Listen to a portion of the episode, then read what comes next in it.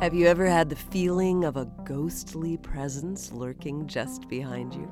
Scientists may have found a brain based explanation for this phenomenon. They've even been able to induce it in a lab using robots. Right. Here's how it worked blindfolded participants stood between two robots. When they reached out to touch the robot in front of them, the robot behind them mimicked their movements, reaching out to poke them in the back. Then the researchers introduced a delay between reaching out to the robot in front and feeling a touch from the robot in the back. According to the researchers, this confused the brain's ability to perceive sensory information coming from the body, creating the illusion of a ghostly presence behind the participants that was touching them.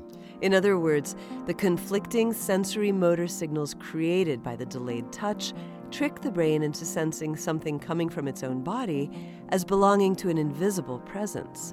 The experience was so eerie that some participants even wanted to stop the experiment.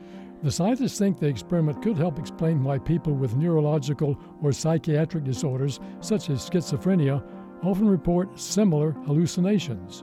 MRI studies have shown that people with brain disorders who experience apparitions tend to have disruptions in the parts of the brain involved in the integration of movement, the sense of the body's position in space, and touch. The experiment showed that this disruption can be recreated in a lab, potentially opening doors leading to new treatments for psychiatric disorders. This moment of science comes from Indiana University. We're on the web at a momentofscience.org. I'm Yael Ksander. And I'm Don Glass.